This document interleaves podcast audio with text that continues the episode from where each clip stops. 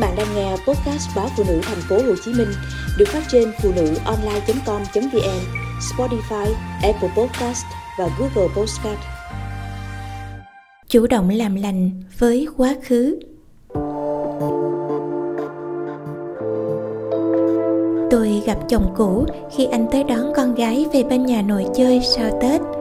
Không như tôi đã hình dung, anh trông rất ổn, thậm chí anh còn rất vui vẻ và chủ động làm hòa trong mối quan hệ đã cũ này.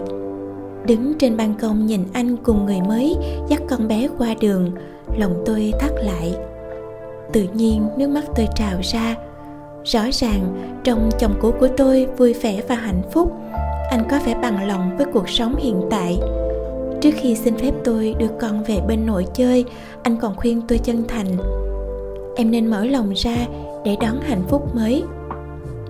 Tôi đã sống bên anh 5 năm, đủ để hiểu lời anh nói là thật lòng. Khi chấp nhận đức duyên với anh, lòng tôi còn bao hằng học.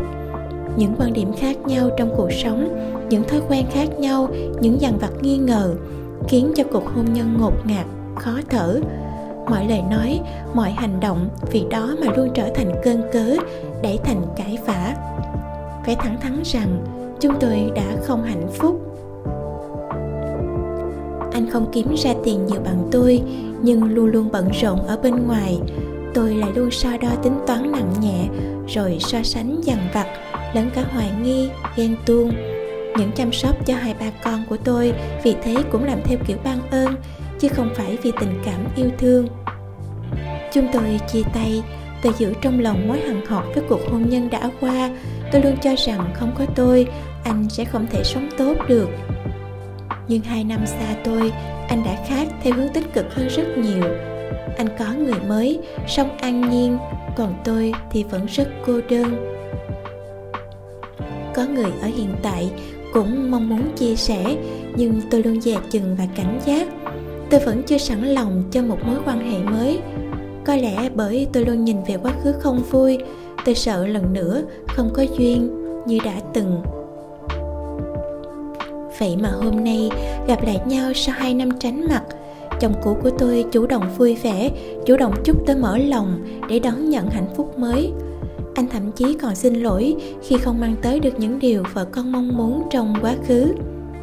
Tôi khá bất ngờ với anh ở thời hiện tại này. Chồng cũ tôi đã thực sự thay đổi, còn tôi tại sao không? Tôi mới qua ngưỡng 30 tuổi thôi, còn cả một quãng đời dài ở phía trước. Tôi đã từng nghĩ ra khỏi cuộc hôn nhân ấy, mình sẽ được tự do, thoải mái. Vậy sao tự do rồi mà tôi vẫn không thể sống như những điều mình mong muốn? Chẳng phải cuộc sống của mình như thế nào là do chính mình tạo ra hay sao? Hạnh phúc tự tâm, tôi đã từng nghĩ như vậy, mà hình như mãi miết với mưu sinh, với việc nhìn mãi về cánh cửa đã khép lại ở phía sau nên tôi quên mất. Quên mất cả việc chăm chút cho bản thân, tự chiều chuộng chính mình một chút. Con đường đi của tôi là ở phía trước, chứ đâu phải con đường tôi đã đi qua.